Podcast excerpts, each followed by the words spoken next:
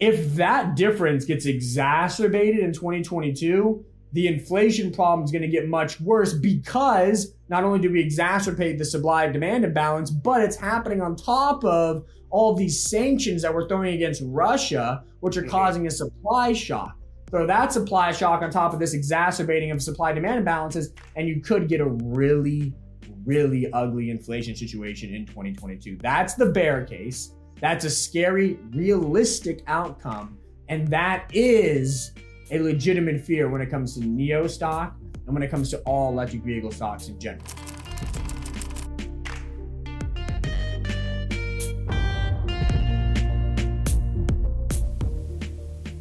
Hello and welcome to Hypergrowth Investing. I'm Aaron Davis, and as always, pleased to be joined by investment analyst Luke Lango. Luke, how are we doing today? Things are continuing to be a little crazy right now, huh? Yes, volatility is not stopping, but as we speak, I'm looking at a green day. I'm happy about that. Uh, but yeah, vol, vol, vol, and a little bit more vol. well, we're going to get all into that in just a few moments. If you're joining us for the first time, Hypergrowth Investing is a weekly podcast that picks the brain of investment analyst Luke Lango. Each week, we will take an in depth look at emerging tech and investment innovations, electric vehicles, cryptocurrencies, the metaverse, and more. Nothing is off limits. We go up every Wednesday on YouTube, Spotify, Apple, Google, wherever you choose to listen to your favorite podcast. So make sure to like and subscribe to get Hypergrowth Investing as soon as it goes up. Again, I'm Aaron Davis, educator and lifelong learner, and your proxy into the mind. That is the Luke Lango. Luke, ton of topics. We're just gonna, as usual, we're just gonna dive right in. Uh, first up on our topic list, the NIO stock crash. What is going on there? Yeah, NIO stock that's been wiped out. That has been no fun for for longs and for bulls. Uh, what's going on there? Uh, there are a few things going on. Uh, first and foremost, actually not foremost, but first, I think the thing that everybody's talking about is potential delisting. The these Chinese tech stocks, they've come over to America. They've listed on U.S. stock exchanges. They're raising money from U.S. investors. Um, America is getting less and less comfortable with that as geopolitical tensions rise, especially with the Russia invasion of Ukraine. There are reports that Russia asked China for aid. Russia is denying those reports. Of course, Russia would, but just the ties between Russia and China have things a bit on edge right now. The relations between the US and, and, and China. And to that extent, uh, there are now murmurs that the SEC and others are looking at delisting Chinese tech stocks. Uh, NIO, Alibaba, Tencent, Baidu, the list goes on and on and on. There are dozens of these stocks out there, Chinese so, tech stocks come to America to raise money that are threatened by uh, delisting. So, under normal circumstances, un- I, I should say, under less stressful geopolitical circumstances, mm-hmm. what does it mean when a stock gets delisted? What are the reasons for that, and how how can this happen in under? Well, it, it kind of depends on the um, on the situation. So let's just focus on the Chinese tech stock situation. Sure. When they get de- if they get delisted, what that means is they'll be removed from the Nasdaq or New York Stock Exchange or whatever U.S. stock market exchange they're listed on. So those exchanges will no longer provide liquidity uh, for that stock. It becomes significantly less tradable in the United States. Uh, it, it, impacts that company's ability to raise capital in the United States because a lot of times people or companies raise capital through equity issuances. So they'll issue shares on those exchanges in exchange for money. Mm-hmm. So it impacts our ability to raise money in the US. It impacts our ability as investors to invest in those companies. Some of them might go to an over the counter market, some of them might not at all be tradable in the US. So what it would do, the impact would be they can't raise as much money in the United States, if any money in the United States going forward.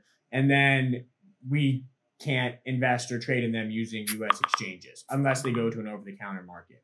So that is the net impact of it. The reason why it wouldn't be so large, the impact wouldn't be so large for these Chinese tech stocks is they have the Chinese markets. Mm-hmm. Um, they're all listed on mainland China. NIO and others have expedited their Hong Kong listings as well. So they will raise money in other markets, even if they get delisted. Uh, so I don't think it's it's a big impact, a huge negative consequence. And on top of all that, you have to understand what what these these delisting fears have been around for a long time. The US and China are never on good ground, so to speak, mm-hmm. right? It's always like neutral or shaky, and it oscillates between neutral and shaky. And whenever things get shaky, these delisting fears pop up. And then when things get neutral, they go away. And then when it gets shaky again, they pop up. 2018, US China trade war. Trump hated what China was doing. China was trying to retaliate. La di da la di do. That's when a lot of delisting fears were very prominent in the United States. People thought NIO was going to get delisted. People thought Alibaba was going to get delisted. Didn't happen. Then we had about two years of stability, three years of stability in those stocks. Now we're getting the delisting fears again. I don't think they get delisted. I think it's just a fear that arises every single time that US China relations get strained. And I do not think that China is doing anything with respect to supporting Russia, doing enough with respect to supporting Russia to cause the US to actually make the move to finally delist those those stocks. If China were to do that, then absolutely they're going to get delisted. Huge risk, get away from those stocks. But I hmm. don't think that's going to happen. That's not the base case. And the fears that it's going to happen have plunged a lot of these stocks into really, really dirt cheap level levels. Like NIO stock, right at, at 14 bucks. I think it's $14 and change. I, I don't know where I had it somewhere, but I think it's like $14 and change as we speak. That is dirt cheap for the stock. I mean, this was a $50, $60 stock not too long ago. Mm-hmm. It is the unrivaled leader in electric vehicle technology in China, which is the largest auto market in the world, with the largest electric vehicle penetration rate in the world, too, besides some Nordic countries. It's going to be the largest EV market in five to 10 years by a huge margin. NIO has the best tech in that market. They have the highest brand equity in that market. They have this super cool battery swapping station model, which Chinese consumers absolutely love, which Chinese drivers absolutely love.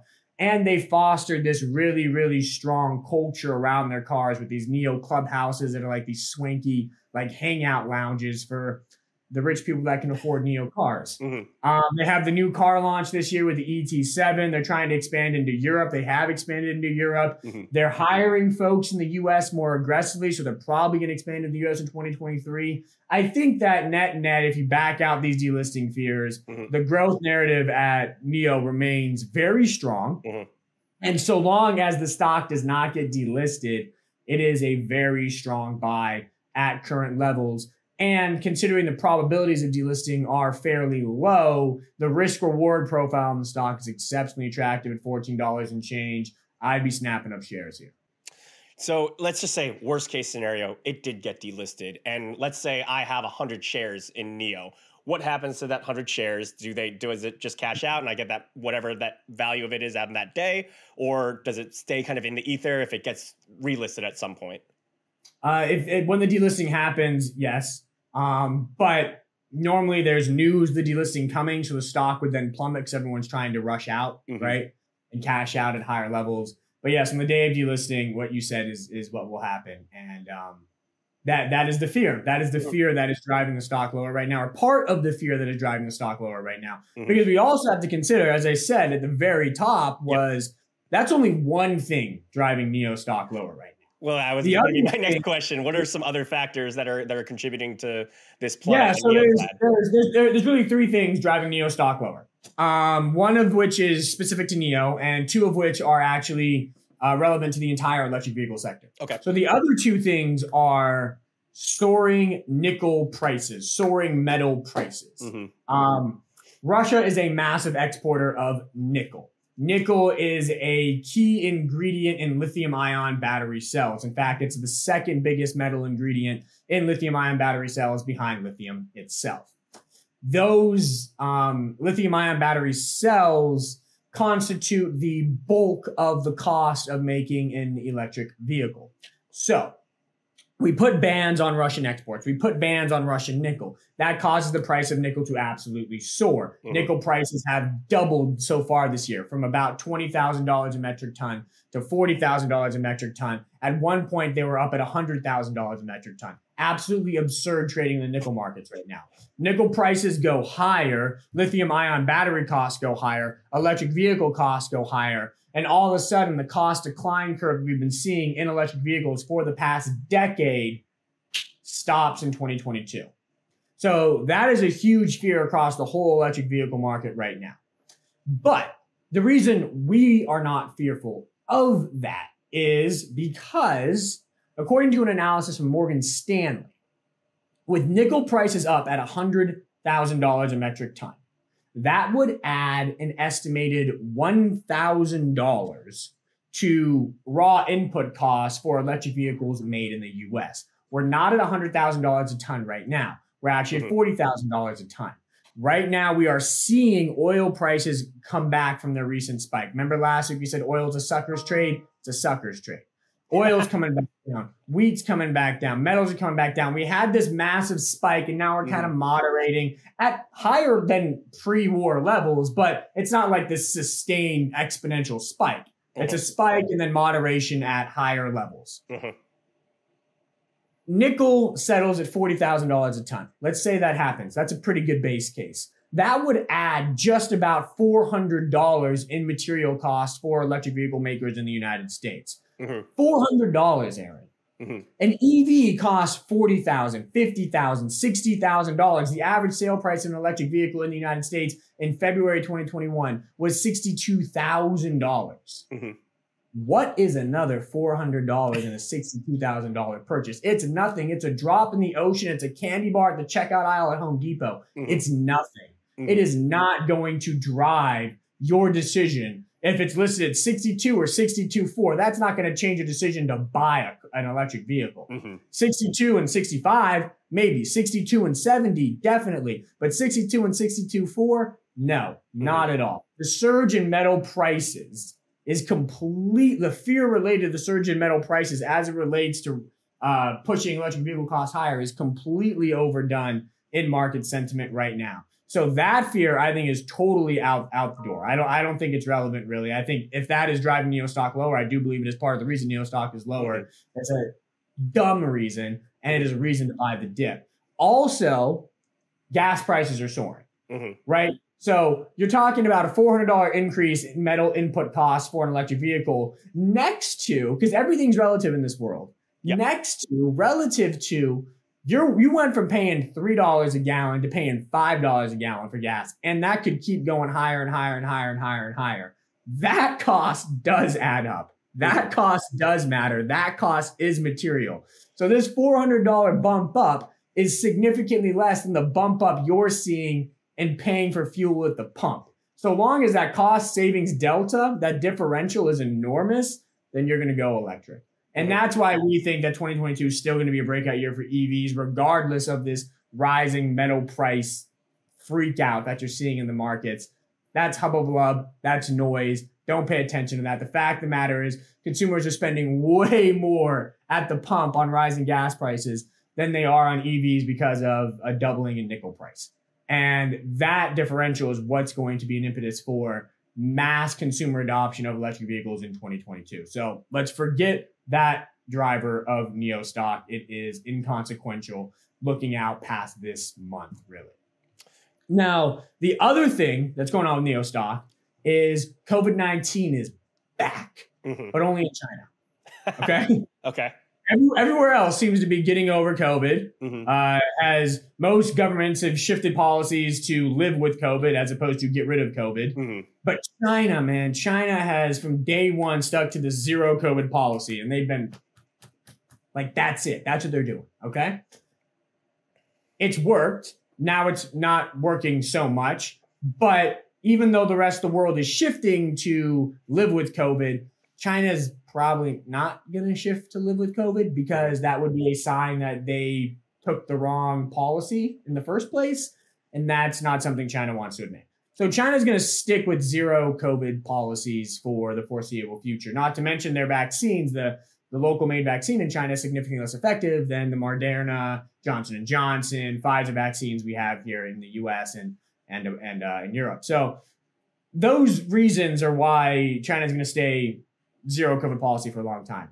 COVID 19 outbreaks are starting to happen across the country. China is now locking down cities. Cities in China are in lockdown right mm-hmm. There are multiple cities in China that are in lockdown. That's crazy to think about as I sit here in San Diego and I go outside and I don't see anybody wearing masks and I don't see anybody social distancing. I don't see anybody really abiding by any COVID 19 protocols anymore mm-hmm. uh, here in San Diego. I don't know how it is in Baltimore. How is, how is it in Baltimore? It's the same, same, same here. Right. So yeah. that that's the consumer behavior here. Consumer behavior in, in Shenzhen, China right now is lockdown, absolute lockdown.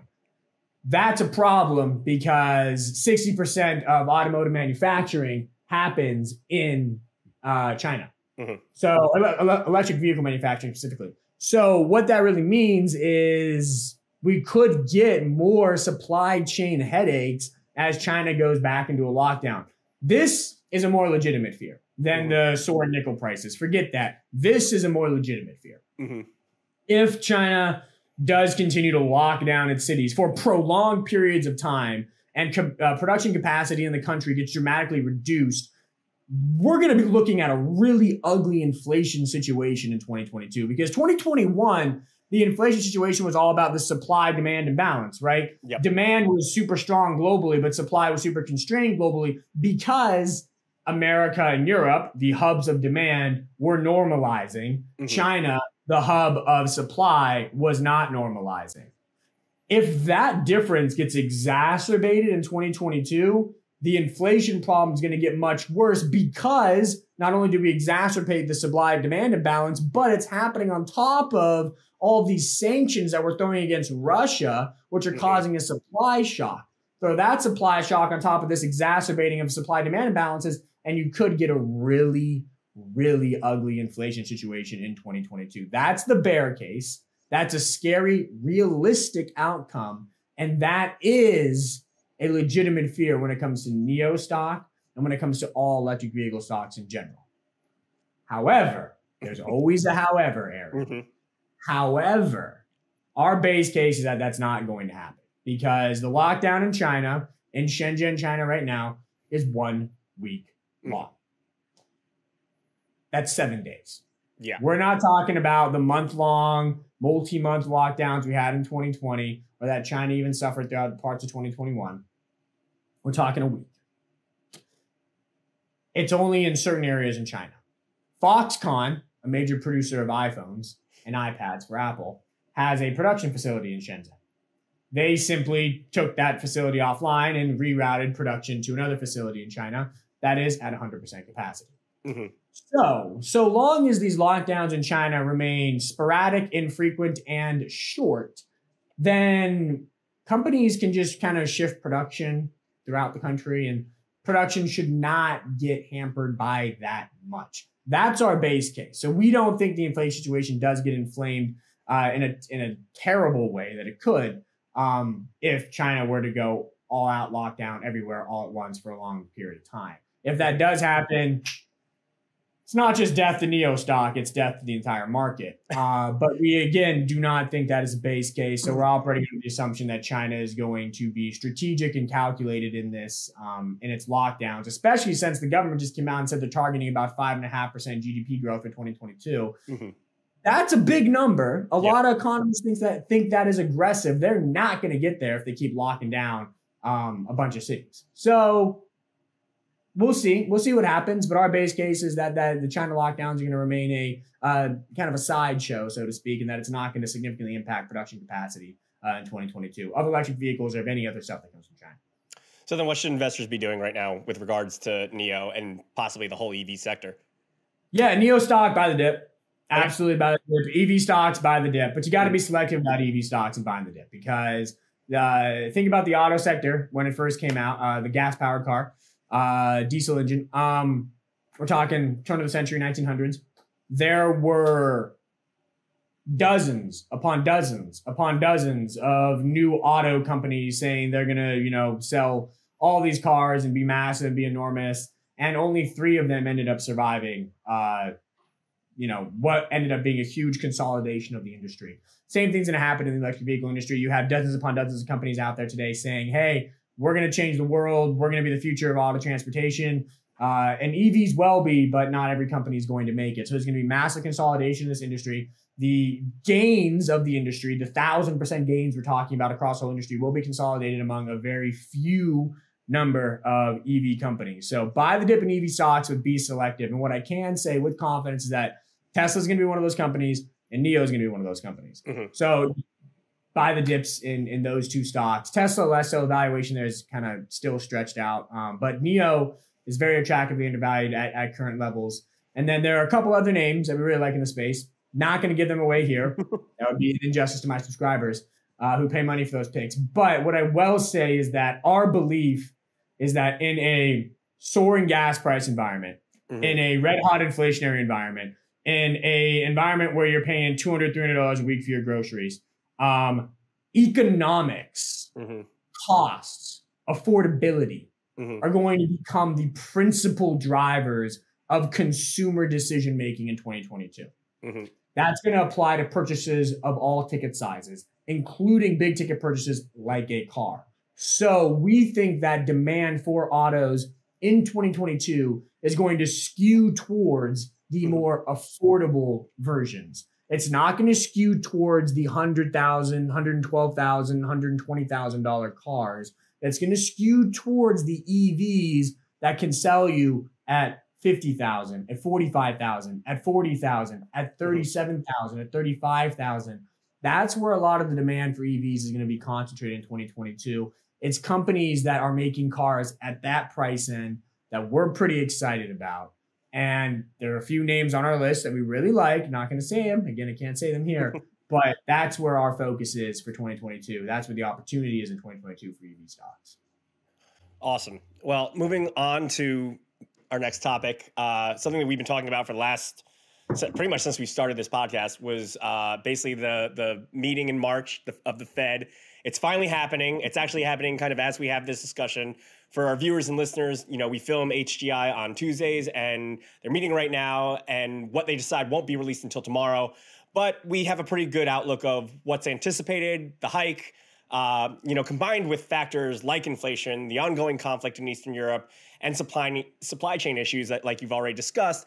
How do all mm-hmm. these factor into the current meeting, and what do you expect the Fed's going to be doing? A long awaited March Fed meeting.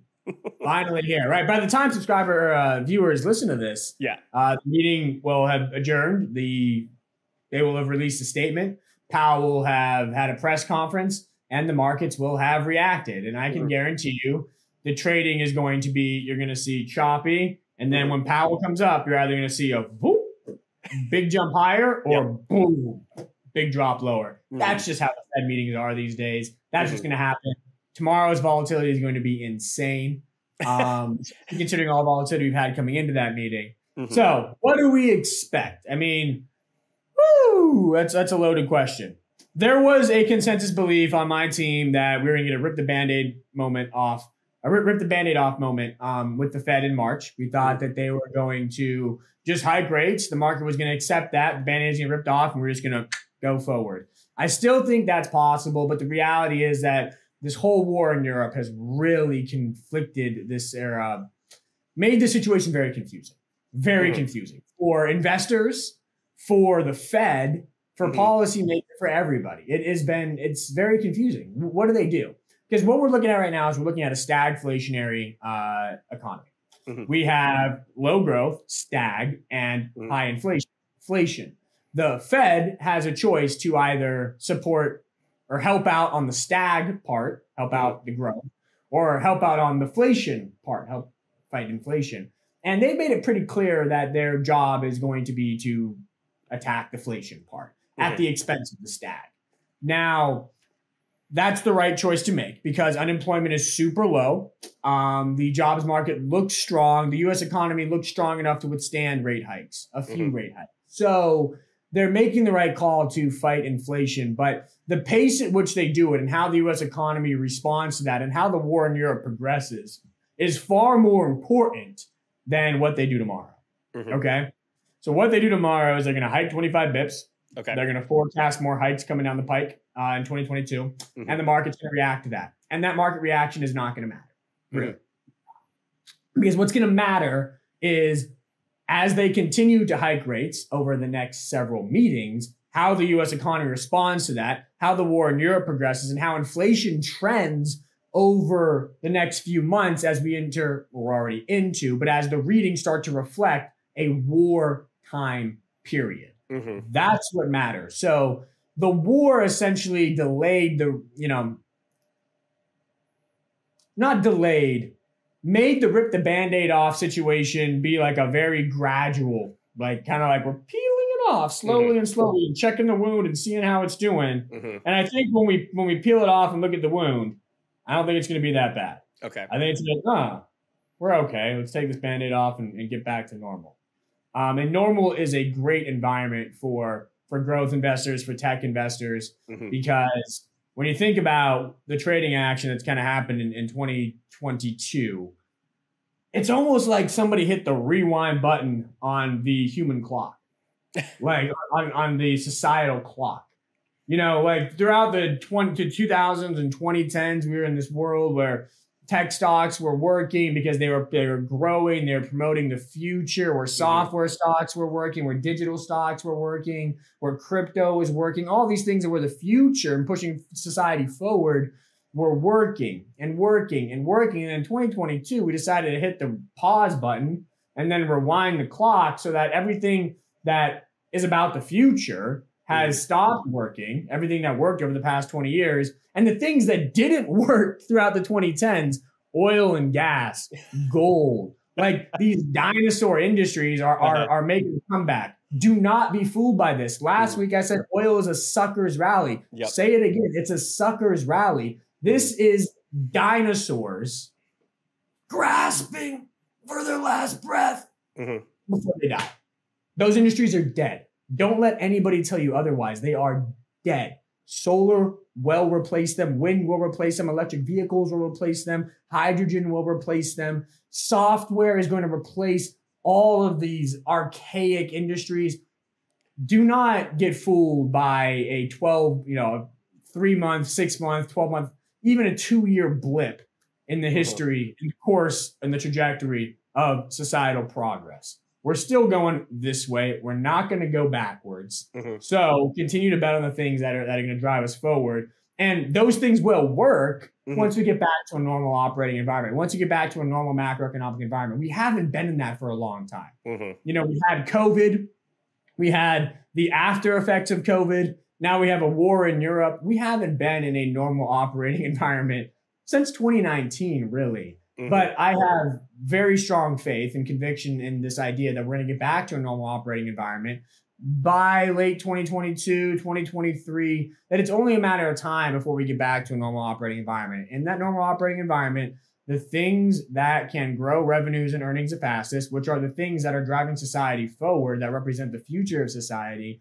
are going to be the stocks that are going to win big. And all this mm-hmm. noise you're seeing right now is really just that mm-hmm. noise. Don't you know, don't don't give much much uh, credence to it besides that. And um, to that to that extent, what the Fed does tomorrow, because that was the whole question here. Yep. They're going to hike 25 bips. Market's going to react, and the reaction's not really going to matter all that much in, mm-hmm. in our investment thesis. When you're investing in a multi-year time horizon, what they do tomorrow is not really terribly important. It's mm-hmm. how things are going to trend over the next several months, and we'll continue to watch those trends, and that'll impact how our stocks perform. But tomorrow, yeah, market's making a big stink about it, but it's probably going to go down in history as a moment that doesn't. So, so kind of just to expand just a little bit on your band aid analogy, because you initially thought it was going to be a quick rip. It's obviously going to be a mm-hmm. little bit of a slower peel the band aid off. You initially thought it was going to be three rate hikes over the course of uh, 2022. There's talk that it's looking to be a little bit more like six. Is this a more realistic analysis? Uh, prior to your uh, three rate hike analysis, or and if so, does it to your point, does it even really matter if it's three or six in the long run? Yeah, so we, yeah. So our base case initially coming into 2022 was three to four rate hikes uh, for the year. That was before the war. Yeah, the war has aggravated this, the the inflation situation. Um, so yeah, I think the market shifted to six or seven. We still think seven's a bit of an overshoot. Five or six mm. sounds pretty realistic. But the market's pretty much already priced for that, right? Like the, the two-year treasury yeah. yield's up to one point I lost it. Like one, I think it's like 1.8 percent now. Like at uh-huh. 1.8 percent, we're basically braced for five or six rate hikes. So mm-hmm. the yield curve is kind of already adjusted to this idea that the Fed's going to hike five or six times. Okay. Um, on that basis, we don't think yields really go that much higher than where they currently are throughout 2022. So the question does three rate hikes, six rate hikes matter? The real question is what will help markets? Mm-hmm. What will mm-hmm. help markets is if they go anything less than six or 7 mm-hmm. Because six or seven is where the market's at right now. That's where the yield curve is basically pricing the Fed to be by the end of the year. If they end the year anything less than that at five, at mm-hmm. four, then stocks are going to have significant upside potential from current levels. If they end the year above that at eight or 9 mm-hmm. then stocks are going to have downside from here. But the reality is that at six or seven, you know, there are much, there's a much larger probability that they surprise to the downside of that mm-hmm. on three, four, or five, as opposed to them surprising on the upside of that at eight or nine. Because at eight or nine, you're at that point calling for multiple 50 basis point hikes, which is pretty unprecedented and mm-hmm. something that I highly doubt this ultra dovish Fed, led by this ultra dovish leader in, Jay Powell, will do, especially as the yield curve is getting ultra flat, especially as the U.S. economy is showing signs of sh- of slowing, and especially given the exceptionally hazy economic outlook due to the the war in in Europe. So I think net net, mm-hmm. um, mm-hmm. the upside surprise is probably going to come in the form of the Fed hiking less than where the market is today, which mm-hmm. is seven rate hikes. And from that perspective, that's what matters to us as opposed to the actual number of times they go. Do they go less or more than what's expected? And we significantly believe they're going to go less than that and therefore are pretty constructive on stocks at, at current levels and especially constructive on long duration assets whose valuations have been chopped mm-hmm. because mm-hmm. of these rate hike fears you know, as you kind of discussed that the whole point of this is that the Fed's kind of prioritizing fighting inflation again over you know economic growth and, and employment because those numbers are pretty good right now. But does this actually slow the economy? And if so, what are the expectations for investors moving forward? Uh, it, it will slow the economy. That's the whole point of rate hikes. Yeah. It's supposed to slow demand. It's supposed to slow uh, money, and so it will slow the economy. Absolutely where does this impact um, happen mostly? We believe it happens in 2022. It's going to happen mostly at the consumer spending level. Okay. Consumer discretionary spending, we think, is going to be significantly lower in 2022 than what most people are expecting. Because look at what the consumer is facing in 2022. Yeah. The things you have to pay for if you uh, drive a gas powered car are higher gas prices. Yeah. Um, if you don't live in a home powered by solar, is mm-hmm. a higher uh, energy bill, monthly energy bill. Yep. Um, higher grocery prices. Unfortunately, that's something even us electric vehicle buyers that live in solar powered homes have to face. Uh, so those are things that you have to buy. Mm-hmm. Uh, most U.S. consumers do drive gas powered cars. Most U.S. consumers do not live in solar powered homes, and all of us have to buy groceries. So the overwhelming majority of U.S. consumers are looking at substantially higher consumer staple costs in 2022. Mm-hmm. At the same time, as we mentioned previously, the personal savings rate exiting 2021 was very low. It fell below where it was in 2019 before the mm-hmm. pandemic couple those realities with rate hikes going up. So, mm-hmm. what are rate hikes going to do to the consumer on, on the consumer spending front? Well, your credit card interest, the debt you pay on your credit card, is tied to the prime rate, which is tied to the Fed funds rate. As the Fed hikes rates 25 basis points, 25 basis points, 25 basis points, the interest you pay on your credit card is going to go up 25 basis points, 25 basis points, 25 basis points. So it's going to directly hit your credit card spending. So you have credit card spending interest you have these higher prices. We think consumer discretionary spend. You have lower savings rates. We think, and you also have consumer confidence is just super low. People are afraid of inflation. People are afraid of the war. People are starting to hear the R word get tossed around. Consumers are pretty scared right now. Mm-hmm. Um, and if they're not scared right now, they're going to be more scared in a month or two. And so I think consumer discretionary spending is going to kind of weather the bulk of this slowdown in 2022. Um, and that's not bad. That's bad for the economy because 70% of the US economy is driven by consumer spending. But that should be a reason to hunker down in enterprise software stocks, to hunker down in stocks that are based on business to business spending, that are based on enterprise spending. because enterprises are in a great position. They have lots of cash. Their interest costs are still pretty low.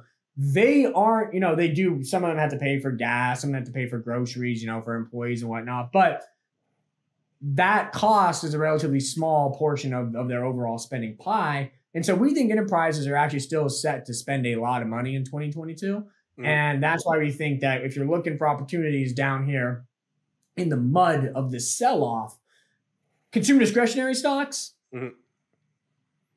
make sure you take a double, triple, quadruple look before you get into get into those stocks. Mm-hmm. Enterprise software stocks, stocks based on consume on enterprise spending, on B2B spending, those ones have a much more favorable outlook for this year. So that's where I think you should be spending a lot of time looking for opportunities in the rubble because those stocks have been beaten up just as much. Yet I think their outlooks are pretty strong for 2022. Whereas consumer discretionary stocks, maybe not so much. So you, so I mean, you're obviously still. It sounds like you're still very bullish on growth stocks. You're saying stay away from oil. You're saying stay away from kind of real asset stocks. Am, you're, I, you're still. Am I, saying, am I saying stay away from oil? Yeah, I think you said said it, it, may. Yeah, I don't know. Maybe I could be misinterpreting what you said, but it sounded like you said stay away from oil. Oh, um, oh yeah, I just implied it. Oh yeah, well you know, like so. But growth stocks. Uh, does this change? Like, it sounds like you're still completely bullish. Does any of this change any of your outlook on growth stocks? No. Okay. Why? I mean, on, honestly, it's just why would it? Mm-hmm. You know, the reality is. Well I, well, I think that you know people. Yeah, people, people are looking when people are seeing the dips that we're seeing right now, and people are thinking, and investors are thinking, oh, I, I want to make money in light of what's happening right now. They're turning to oil, they're turning to real asset stocks, they're and they're steering away from the growth sector, obviously. But your what is your thesis for again sticking with it? Uh, do you want to make 10% a year or do you want to make a thousand percent over 10 years? Mm-hmm. Do you want to, do you want to have to constantly worry about picking the right stocks every single quarter, every single month, every single year and have to always time the market and beat the guy next to you? You just want to pick six, seven, eight, nine, 10, 11, 12 stocks that have enormous 10 year potential and just sit down and chill.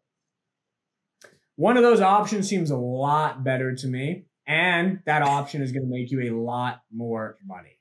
You know, the reality mm-hmm. is the the trade of the year every year is going to go up.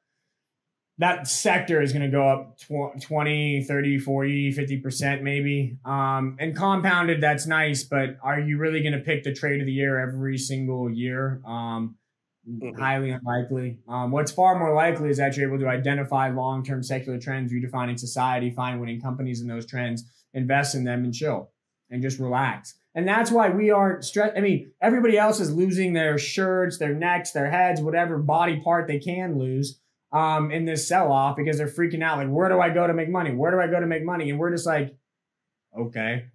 Like, this is what happens. Wars happen. Mm-hmm. Inflation mm-hmm. Happens. The Fed hikes rates. It happens. These things happen. And you know what also happens concurrent to all of that noise? technological innovation proceeds forward.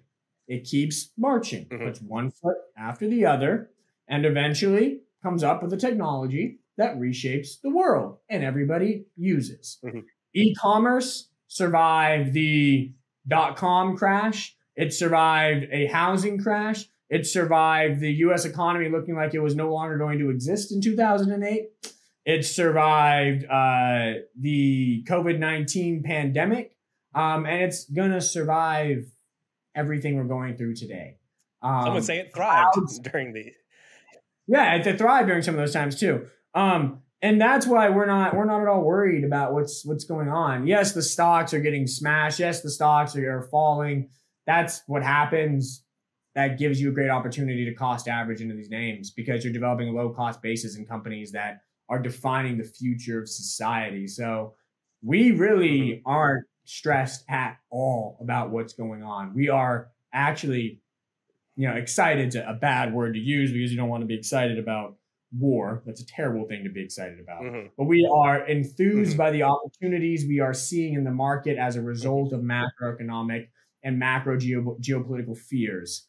Uh, they're creating enormous mm-hmm. opportunities today. It's just like 2001, where you know had an opportunity to buy Amazon super low.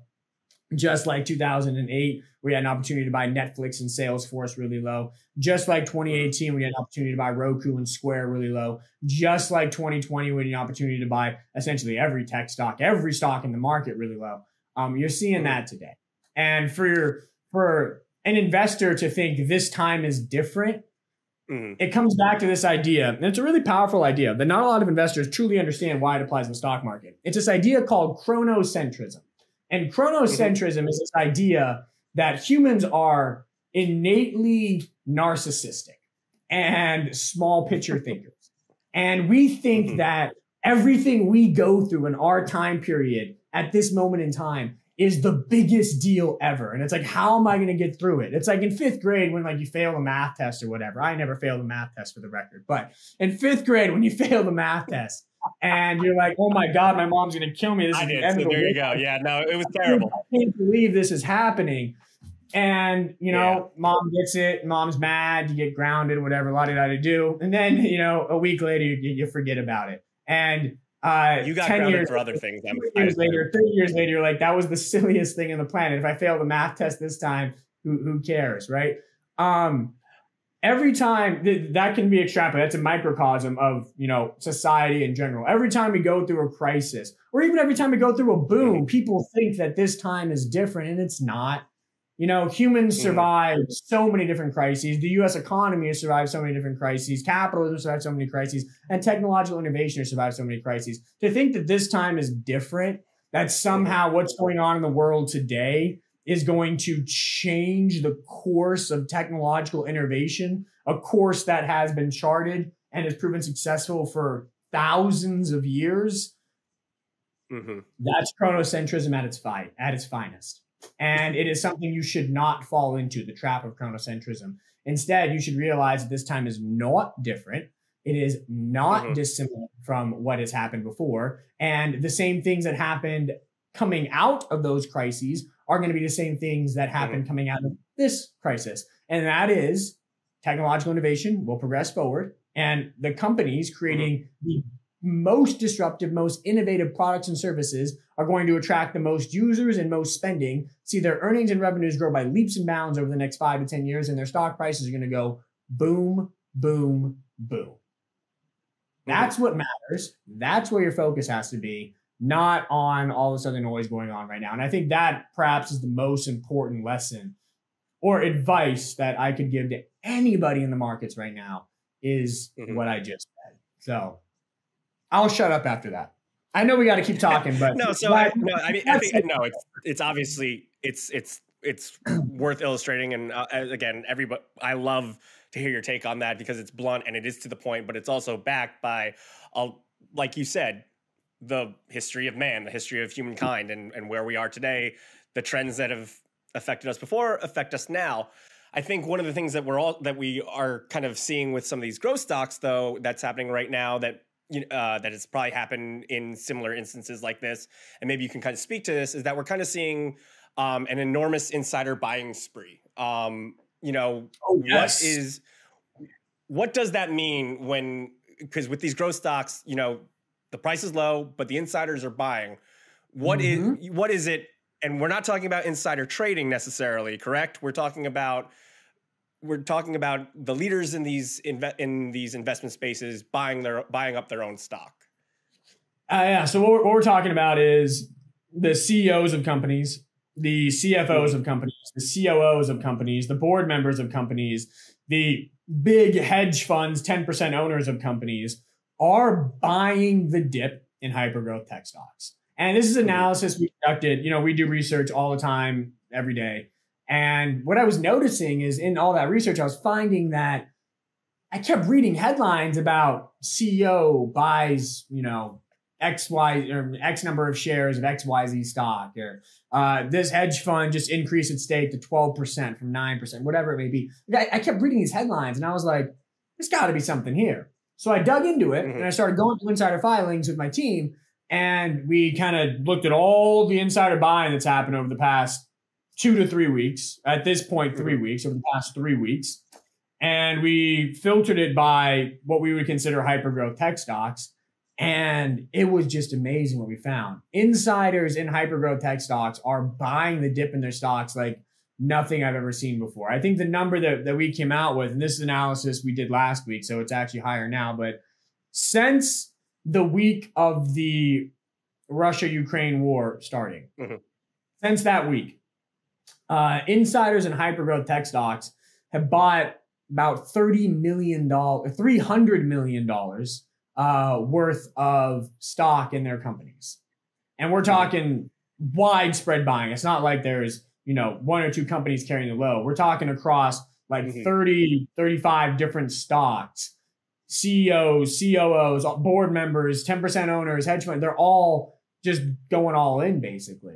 And that is a huge vote of confidence from the people who know about their these businesses the best, right? If you're the CEO of the company, nobody knows about your company better than you. If you're a board member of that company, nobody knows better about that uh, company than you besides the CEO.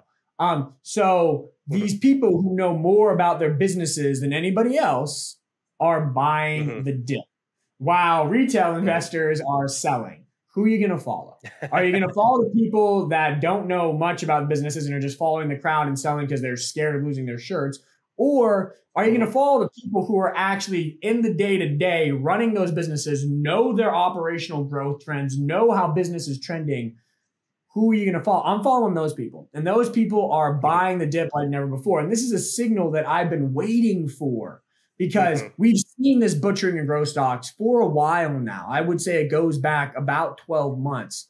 This is this. Mm-hmm. It's been a boom, boom, boom, boom, boom. But it's been death by a thousand paper cuts. It's been awful. It's been terrible. And I've been waiting and waiting and waiting for insiders to buy the dip. Because that for me is like the ultimate capitulation signal. That is the point at which I believe these stocks can start to really turn around. And we, we're finally starting to get that.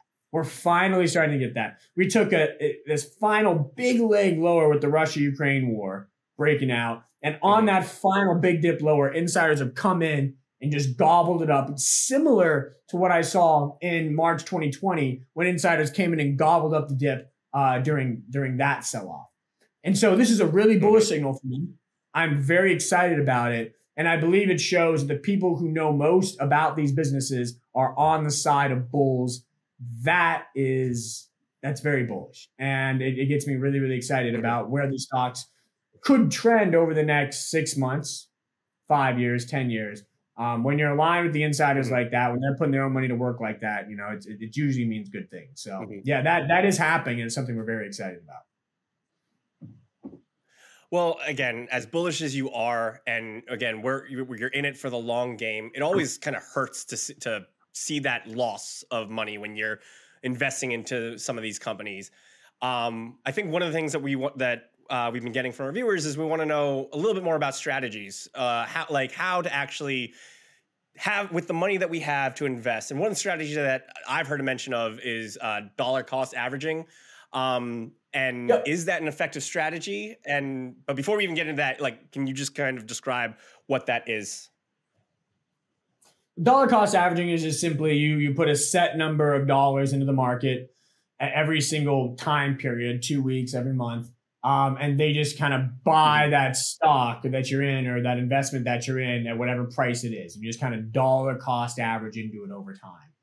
Um, and that that's so a if fabulous. I have, so if I have like a hundred dollars, if I have a hundred dollars, and do I invest a hundred dollars today or spread it out over ten weeks? Is that that's what you're saying? Yeah, normally dollar cost averaging is when you have like an income stream as well. So mm-hmm. it's kind of like you have hundred dollars today, and you allocate that hundred dollars across ten stocks, ten dollars each, and then you have some income mm-hmm. stream. Mm-hmm. You know, but you know, for simplicity math purposes, let's say you pull in a thousand a week, then you would allocate, let's say, twenty percent to stocks, and then that two hundred goes to those stocks, and it just whatever price the stock is at, it buys twenty dollars divided by two hundred out of 10, 20 dollars of that stock at that price that it is, and you just keep dollar cost averaging to that at specific allocations over certain uh, well-defined time intervals, and that's considered dollar cost averaging. Does that make so sense? Is this a superior? Pardon? I was just saying, was yes, that clear? Or not? I mean, sometimes I, yes, I no, it, it was yeah. Okay, good, good. Yep. Um, so go ahead. So can you break down why this may be a superior investment strategy, especially amid all this uncertainty, or is it not? Uh, I think it's, it's it's a great investment strategy. Um, I believe in more strategic cost averaging. So not specifically just dollar cost averaging in specific time intervals, but like on big down days. Mm-hmm. So on a day when your favorite okay. stock is down 10% or 15% cost average into that dip. On a day that it's mm-hmm. down 10%, 50%, cost average into that dip again. So what I believe in mm-hmm. is price driven cost averaging. So you have okay. your portfolio of stocks and every time one of those stocks drops a significant uh, drops significantly, then cost average mm-hmm. into that dip and bring your cost basis lower. So long as your fundamental reason for buying the stock uh, has not changed, and I think that's that's mm-hmm. part of the reason that we can cost average with such confidence. Um, is when you get into a stock, you have to have a reason you're into the stock. And a mm-hmm. lot of people are into yeah. the stock because they just want to make money on the stock.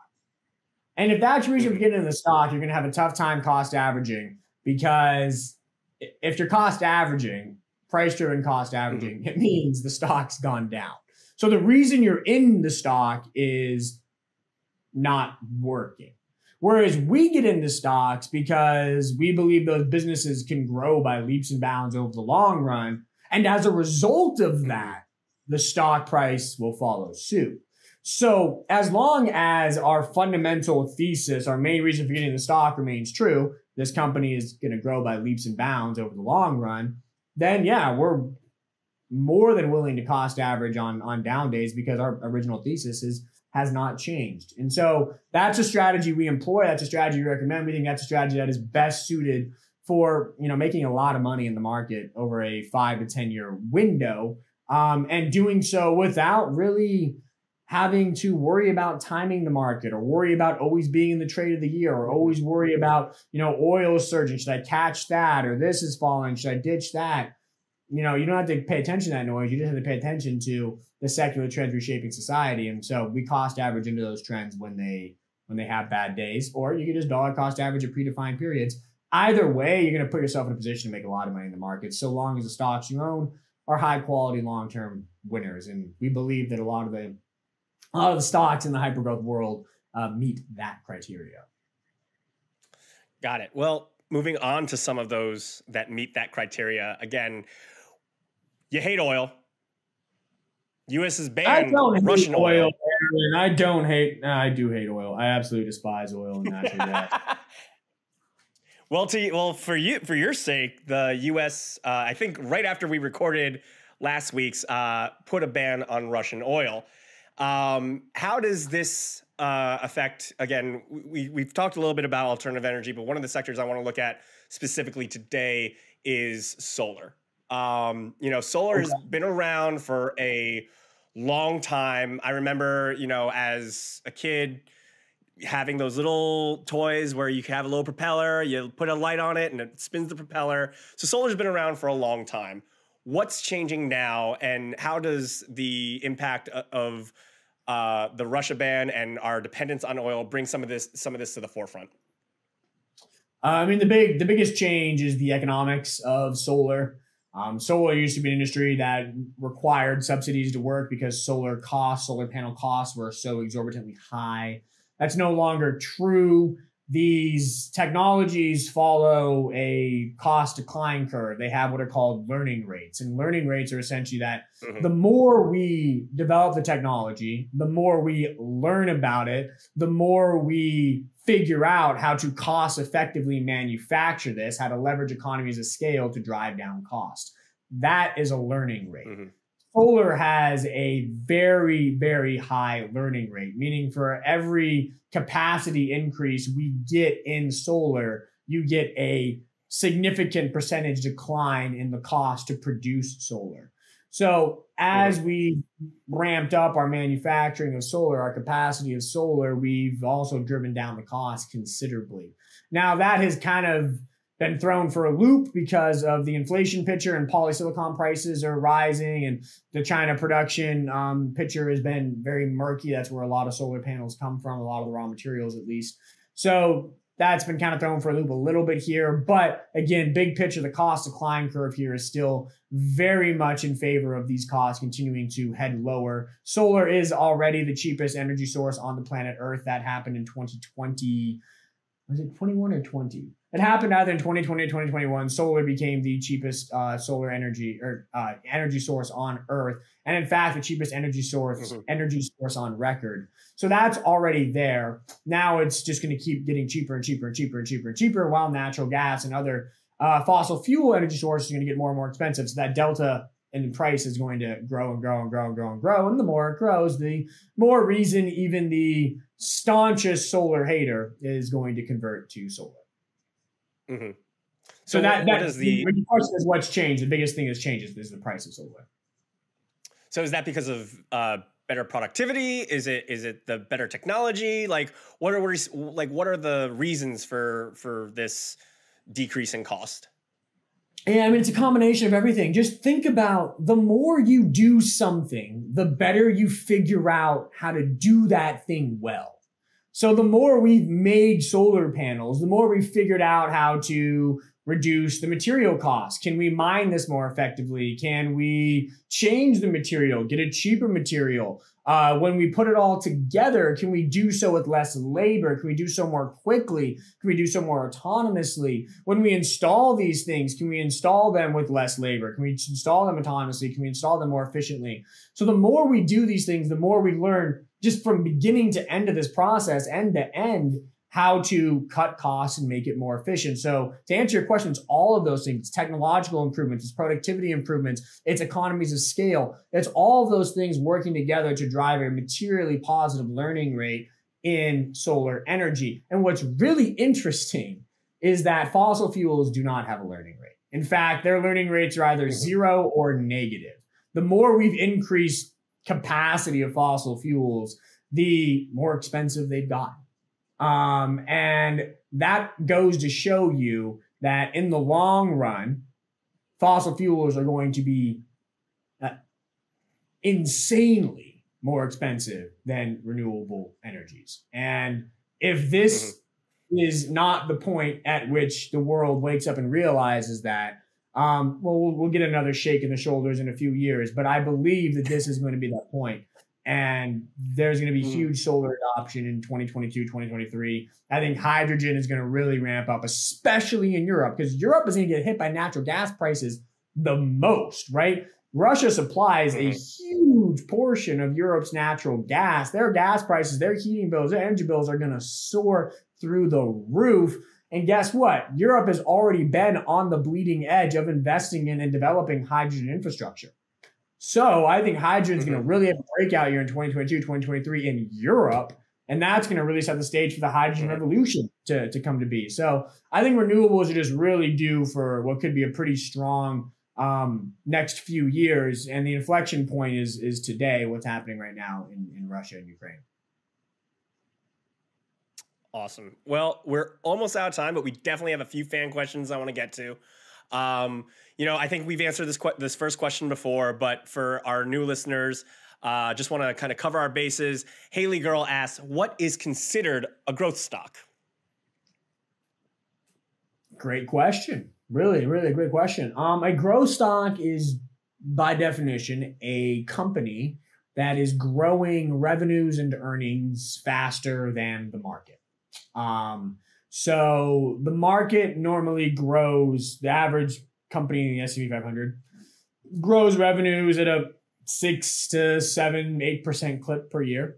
Uh, add in some margin expansion, they're growing earnings at a 10, 11, 12% clip. So a growth stock uh, is typically any company that is growing more quickly than that. And by our definition, substantially more quickly than that. So we're looking for companies that are growing revenues north of 15% a year, preferably north of 20% a year. And if there are earnings, you want to see those earnings growing at north of 20% a year too. So that is what's considered a growth stock. A the stock of a company that is growing much more quickly than your average company, which grows at six to seven percent revenues uh, per year. So we're looking at 15% plus, 20% plus revenue growth. That is a growth stock. Awesome. Uh, GJMGLLC uh, first says, excellent as usual. Always look forward to Wednesdays now for a new podcast. So that's awesome. Uh, but he did have, also have a question, or she. Uh, if investing monthly over a long period of time and not just a one time buy and hold, uh, it seems that they have a 10 stock portfolio. Should I stay with that or add some other tickers that they're interested in? Basically, I think that uh, what they're asking is if I have a strong portfolio, do I keep investing in that or do I explore other areas that they're interested in? Um, if you're going to explore more areas you're interested in, now's now's the time to do it. Absolutely. Mm-hmm. Um, a 10 stock portfolio, I mean, that, that's a pretty good start. If you love the stocks that you own, if they're good stocks, I, I, I can't tell you. Um, I don't know what they are. But if you love them mm-hmm. and you like them and you think that they have good growth potential and you just keep cost averaging into them, mm-hmm. that's that's a fine investment strategy. That that is that is just fine. Um, maybe expand that to 15 to 20. That's that's probably a better number. Mm-hmm. Um, get in the areas you like, but here's the thing when, when you're talking about what you're investing in and you're asking the question of do you want to expand into other areas of interest you should absolutely do that um, invest in what you know mm-hmm. Invest in what you love mm-hmm. and invest in things you really believe in invest in things that you really believe mm-hmm.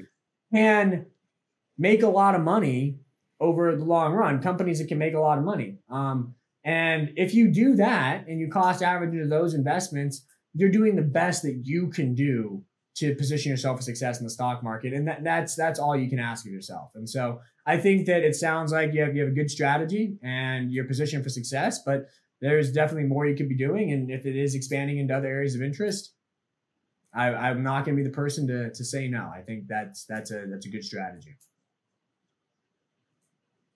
Well, Luke, I continue to be amazed by how much you have to offer week to week you know the sheer amount of insight our listeners are getting. Um, any last words for nice to me? Do you really, Aaron? Are you just being nice to me?